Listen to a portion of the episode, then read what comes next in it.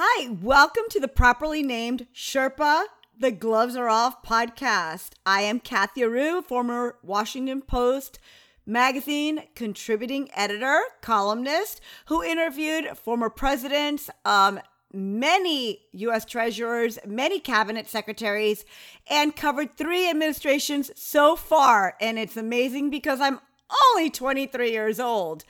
So, yeah, this podcast will bring you heavy hitting questions with people that you would like to ask the big questions too.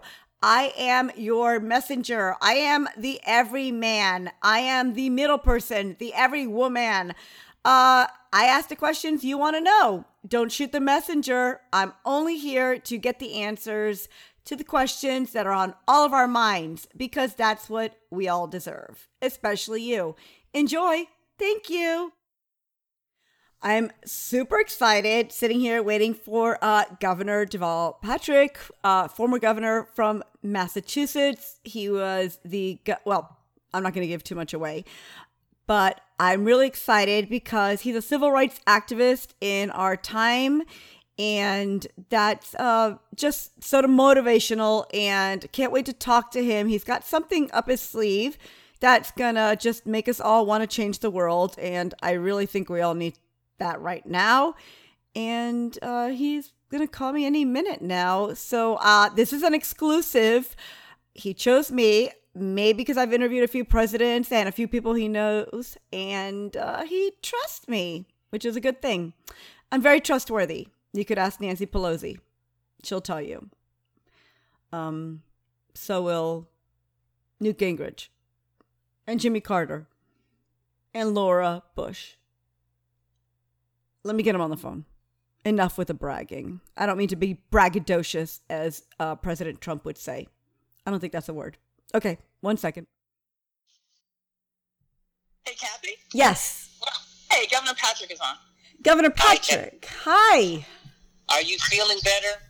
Me? I'm good. Oh, yeah. yes. You weren't supposed to hear about my troubles. You're too. no, no. I, I, I saw that uh, uh, you. Is it your daughters also had um, COVID nineteen? Did you? Yes, yes. You do, you do your homework. Yes, that was back in March. That was, Everybody better? yes, they recovered like nothing ever happened. Yeah. And then, Well, I wish the same you too. Yeah, I, it took me five days of symptoms, but I thought I would be immune forever. Now they don't know. I know. I heard that uh, at the beginning as well, and I, it was almost like I wanted to say to, to my wife, "You know what? I'm going to go uh, breathe deeply and lick doorknobs and stuff like that. Lick everything. I want to get it and survive, and then be able to go on and do what I want to do. But um, You're so funny. You're so funny. People told me they're like, "You're so lucky." I like, I know. And and and then you know all these surprises in a pandemic. It's just a, it's just not fair. You know what? this pandemic. Uh, on the list of unfair things that might be uh, Right. that, that experiencing that me, might be lower down, but I know what you mean. I know, I know, with all the troubles going on. Uh, yeah. Um, so I, I, I asked a fellow governor uh, if he knew you, Governor Leavitt. Um, I interviewed him for the podcast. He said that you were a great, uh, a great um, guy. So, so he says hello. Thank you. Yeah. So, um, so I, I figured if, if, if he says hello, then, um, you must be a great guy. And, uh, I, so I read about, okay, so I read about the Together Fund. Wh- Why, why are you doing all this? It seems like such hard work. Why the heck are you doing such hard work? Well, you know, you only have you of all people, um, given your line of work, uh, know what an extraordinary moment in American history this is. Not just American politics, but our history. The fact that um, so many forces have combined um, to make the need to think big and act big um, essential, not just uh, desirable, but essential you know, it, it was true before the pandemic that um, unemployment was low only if you counted both or all three the low wage jobs a lot of people had just to survive. Right. And that inflation, when you're told inflation is low, you know, tell that to somebody who's paying rent or tuition or a, or a, you know a healthcare premium.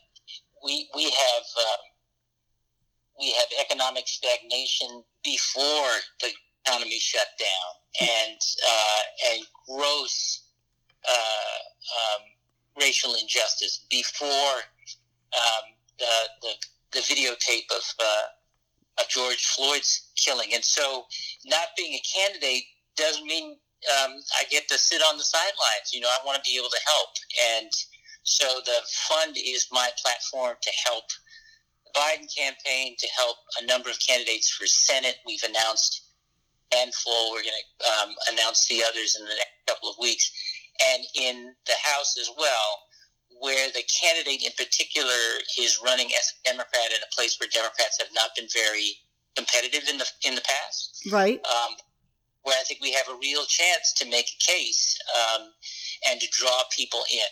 So it's a way to stay involved. It's a way to to to uh, contribute to um, what I believe can be uh, a transformative um, uh, period, and by that I mean Kathy, not just this election cycle, but the next couple and what happens in between.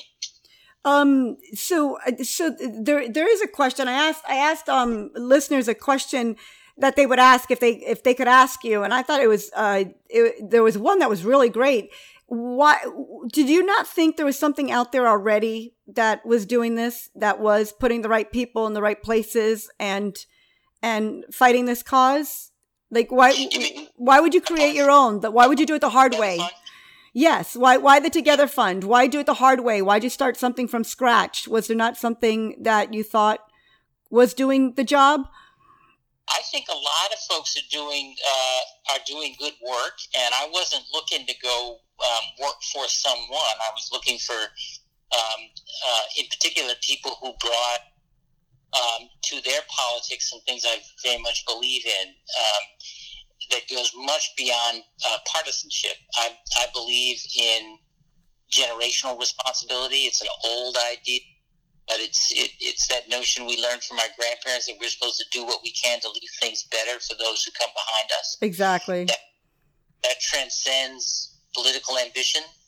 I also um, uh, believe that it's really important to be close to the grassroots and take the wisdom and the uh, and the uh, and the aspirations and the, uh, the reality lived experience into policy making because I'm not that interested in abstract policy. I'm interested in policy where it touches people and where it actually enables them to uh, to help themselves. What does and what so, does that mean to like um like a civilian like uh, like me like policy? What does that what does that mean? Like yeah, laws, yeah. laws, or or yeah, I mean uh, yes, it's okay. also the tone you set. I mean, I'll give you an example from when I was governor. Okay. You know, we had a uh, we had a whole bunch of ideas about what to do in uh, in the area, for example, of criminal justice. Okay. I I hate multi, uh, mandatory minimum uh, sentencing. It's just a it's a gimmick that um, has done a lot of damage, and uh, and you know we had some things we did we set out to do and did uh, to um, uh, to end mandatory minimum sentencing uh, for nonviolent drug offenders, for example. Right. But out talking with people, one of the things, two things they kept talking about that we had not really focused on. It's not that we hadn't thought about it, but we hadn't made them central. One was reentry, because the fact is that well over 90% of the people in come out one day. And we have decimated over time in the interest of fe- focusing on so called tough on crime. Right. Uh, yeah. Prepare people to come back into productive life. And as a part of that, the second one was um, what we call the, the what we called CORI reform. CORI is the criminal registry in Massachusetts. Oh, okay. And it's the thing that requires you may have heard of the ban the box movement. Um, this is where people come out, they're ready to go to work. The first question is, have you ever been convicted of a crime? Yep. Say yes. answer honestly, and they, there's no further conversation. And um, and what folks were saying, look, you know, you get a record, it is a permanent, um, not just blemish, it's a permanent uh, constraint on your ability to re-enter public life. So give us a chance to go have that conversation with an employer, prove to him or her that we can do the job. And if they think we can do the job and we're ready to do the job, then let's have a conversation about uh, about my past, my my uh, my criminal record, because at that point you've already persuaded them you can do it. And so the the shorthand for this, Kathy, is so-called ban the box on the application. Right. Ban that. You can't bring that up. That wasn't something I was focused on. We did that. Um, we got that um, piece of legislation moved because it came from the grassroots, from listening to people about what was going to make, what kind of policy was going to make a difference in their life. It's a small example, but it's an example of the approach I think is so important. Yeah, and it's um well I I always when I um when I talk to uh, uh, governors or or um cabinet secretaries or people in these places I I usually ask how do you sleep at night when you when you know when you start learning about like like these problems? There's a million things. There's so many things to fix. Do you sleep? Do you do like are you able to sleep at night? I mean i've talked to politicians uh, you know great people have said i actually only sleep three hours. You know they've admitted they, they can't sleep more than three hours because things keep them up at night. There are certainly there is certainly that aspect of the um, of the job. I will say, most of the people I met weren't looking for government to solve every problem in their life. They just wanted government to do what it could to help them help themselves. And you know, so what you do to make the rules more fair, um, to make the playing field more um, more even, what you do to stand up for the um, for the most vulnerable, um, and make folks who have felt left out and left back um, feel included. I think that is such a source of satisfaction um, uh, for me because it's meaningful to the people I, I serve. Um, I served, and so that you know, in that sense, I suppose I did sleep better. Get, yeah, you slept. Sleep, right. I mean, you know, when the bombs went off at the Boston Marathon, I didn't sleep. Oh. Um, in the first couple of years, because we came in and not 15 minutes later the bottom fell out of the global economy and we were dealing with the great recession. I didn't i didn't sleep a lot then. But when we started to get traction um, and we started to get you know back closer to people in the way we had been when we were campaigning and really trying to pay attention to serving their um, needs, not just in the moment, but their kids' needs and their grandparents, their grandkids' needs, looking out a generation or two. Yeah. That's what you really felt like you had a rhythm and people, we understood each other. So, so it, well, is it, is it true that, um, that you're, you were close with Obama?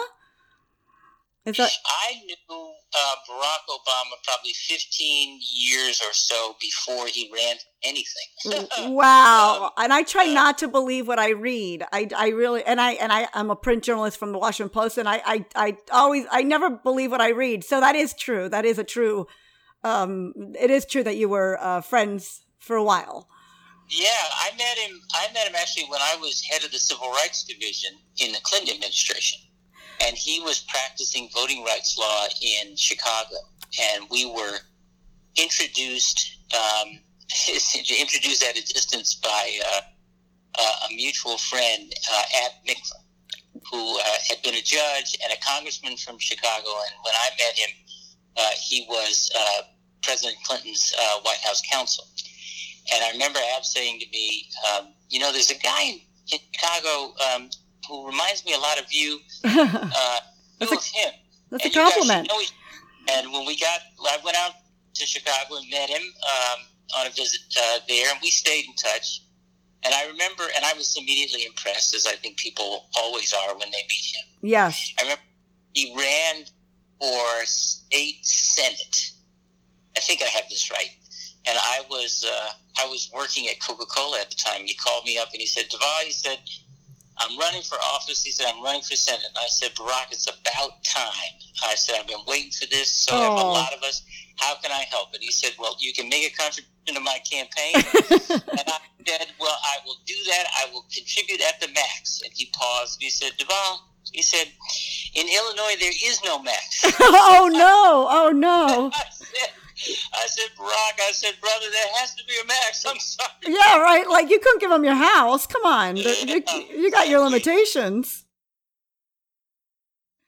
But I was, I went to see him in his new office in this, uh, uh, which whichever of those Senate offices it was, Yeah. when he was just elected to the United States um, uh, Senate, and uh, and I, you know, there are boxes all over the place, and uh, and he is already, of course, a celebrity, but a you know, but number one hundred on the totem pole. Yeah. Sat down in his office, and I said, you know, I am so proud of you. I said, I worked for this, I prayed for this. I'm, this is just, this is perfect. I said, now, um, I want to ask you uh, something. He said, "What's that?" I, I said, um, "I'm thinking of running for governor. I had run for nothing before." Oh, wow. And he said, "Huh?" He said, "Let me see." He said, uh, "You got a team?" I said, "Nope." He said, You got a uh, plan? He said, he said, "You got any money?" I said, "Nope." what a, uh, um, you got any name recognition? I said, you know, two percent on a good day, one percent more uh, realistic. And he said, "Well, I'm in. What do you want me to do?" that's, fu- that's really funny. You- yeah, you- it was fun. there's not one thing you answered correctly, and he was on your team. Right, right. And you won. And I won. That's I won. amazing. And and uh, I, I I hate to fangirl you like this, uh, I, I- both of you, but are you still in touch? Would you say? Oh yeah. We're not, you know, not constantly. And when he was in the White House, you know, I tried to be, Diane and I tried to be, um, you know, the sort of allies who weren't calling all the time and saying, you know, you should do this differently, you should do that differently. Just, just to try to be friends. Right. Just try to, um, you know, celebrate him when he was up and comfort him when he was down. And uh, I think he was that kind of uh, that kind of friend for me um, in in office as well. Um, whether we were working directly on stuff like uh, healthcare reform or the Recovery Act, or just you know getting together in the summer when they were on the vineyard. Um, I talked to him uh, less. Well, I would say infrequently now. Yeah. He's, he's trying to get his book done. Oh, Uh, that's that's the worst. That's a lot of work. Yeah, yeah. Poor, poor guy. Yeah, Uh, that, that that'll drive yeah. someone crazy. Yeah, and I talked to him a lot when I was thinking about getting in the in the race this time, um, and when we ultimately did not, and, and when I, you know, a year later uh, decided to jump in. Yeah, well, the, the, it, it got it, the race got complicated, and and of course there's a pandemic and all that kind of stuff. But um, but you've gone back now. You civil rights has always meant something so much to you. Um, you have, a, I think you have. I don't believe what I read, but you have a, a personal story with um with um growing up with um wanting. That's what drove you to civil rights. Is is something personal in your background that dr- Well, there- drove you to the there- mission. There are a lot of things, but I wouldn't say there was any just one thing. But um, uh, you know, the the uh, the experience of um, hearing Dr. King speak in a park on the south side of Chicago was um, for me so powerful. I mean, I, I was six or seven years old when my mother took me to, to listen to him, and I don't remember uh, a single word he said, but I remember what it felt like, and I remember the the connection that we all felt to other people in that park, people like us of you know limited means, but uh, but limitless hope, and um, having grown up on welfare and with a single mom um, in a tenement with my grandparents and other relatives, and and uh, and having that opportunity that I had, and frankly, having the gift from my mother and grandparents and other adults of believing that I was um, entitled to that opportunity and capable of making the most of it, um, has always made me feel like it, whatever the assignment was in the public or the private sector, that I should be doing something to. well i mean um that that'll really change a person to hear Martin Luther King when they're six or seven. That's uh, Yeah. that that's a mo- and and don't they say the best speeches are the ones where you actually don't remember the words, but you remember how you feel? Yes, yes. I- I, can't remember who was it who said that. Was it was it Toni Morrison I don't made the? I don't remember, but it was I, I do remember someone said that, and um I've I've never forgotten it, and so when you said Yeah. it, I can only imagine that um that that he, he they you know I I never heard him speak. I met Dorothy Height. I don't know if you're Mhm. I interviewed Dorothy Height, and Amazing woman. oh, she actually changed my life, and and I Yeah. don't remember. I can't remember. I wrote it, so but I can't remember everything she said. But I do remember how I felt, and I just wanted to go um change the world as well. I wanted to do exactly what she did. I wanted to help my demographic, and Yes. uh, it, it was that feeling um felt good. And uh, it, it it it is that what drives you today? It's like you just kind of can't stop once you once you get that feeling.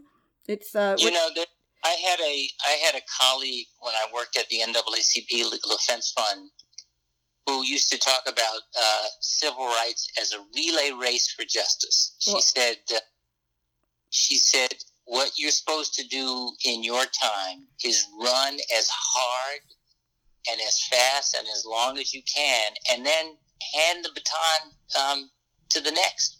It's not that you're ever um, oh wow at a destination because it's that's the nature of justice. It's like the the you know the the the, the demands and the and the needs um, of black people um, in the fifties and sixties in that period of civil rights didn't mean that was all that we needed or all that every needed. The the the issues of of uh, of uh, of other black and brown people, of women, of people with disabilities, of uh, of the LGBTQ um, uh, community, have all taken their rightful place alongside the struggles of uh, of African Americans, and in a in a society like ours that is supposed to be organized around these civic ideals, it's really quite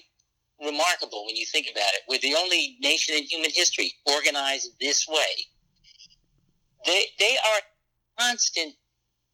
Uh, they make a constant claim on your conscience. You know, as citizens. yeah Um, and I, it's part of the genius of the of the country. It's part of the frustration of the country um, uh, too. But it's it's not. I think, uh, I, and I'm I'm trying to answer you, Kathy, not just as a uh, as someone who has been personally involved in civil rights, but as someone who thinks about this from the perspective of American citizenship. That this is what being an American is about. And one of the most exciting things about what's happening right now is that there's a whole generation that seems to understand that in a deep, deep way by their behaviors out on the um, uh, in the last few months in ways that I think in my generation we didn't always.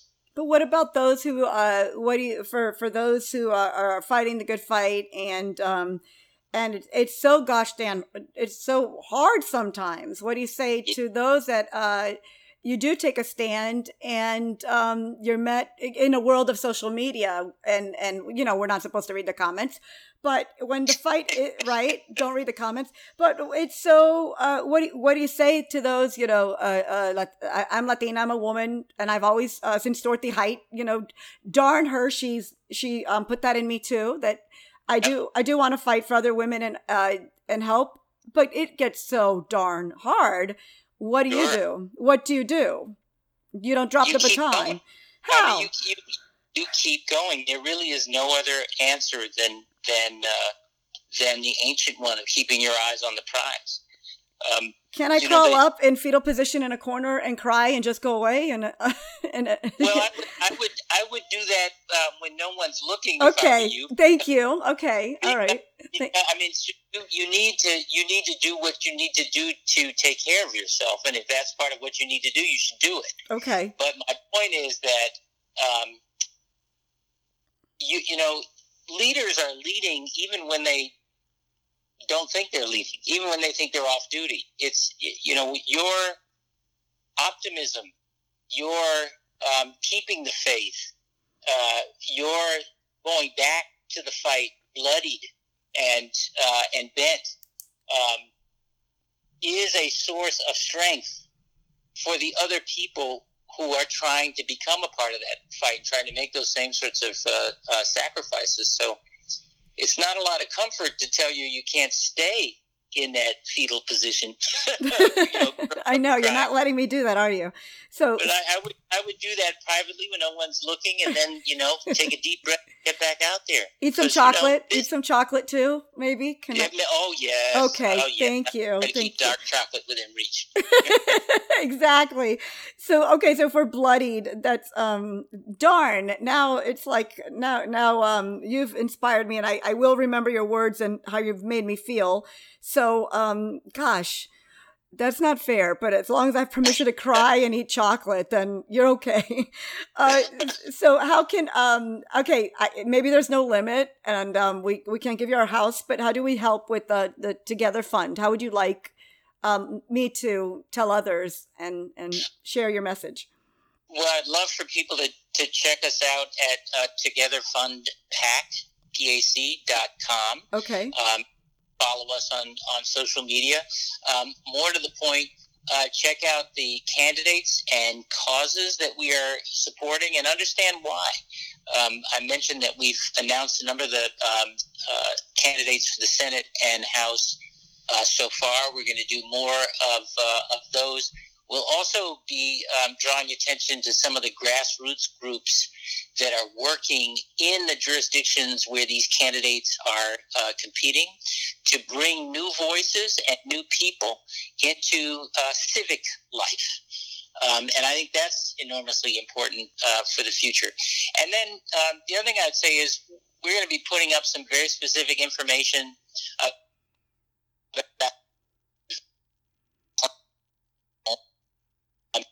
place, for example, where you can uh, vote by mail, find out what the deadlines are, get the information and the necessary ID uh, and all that well in ahead, and get your well in advance and get your ballot in early. Check to see that your registration uh, is intact. If you haven't registered, register.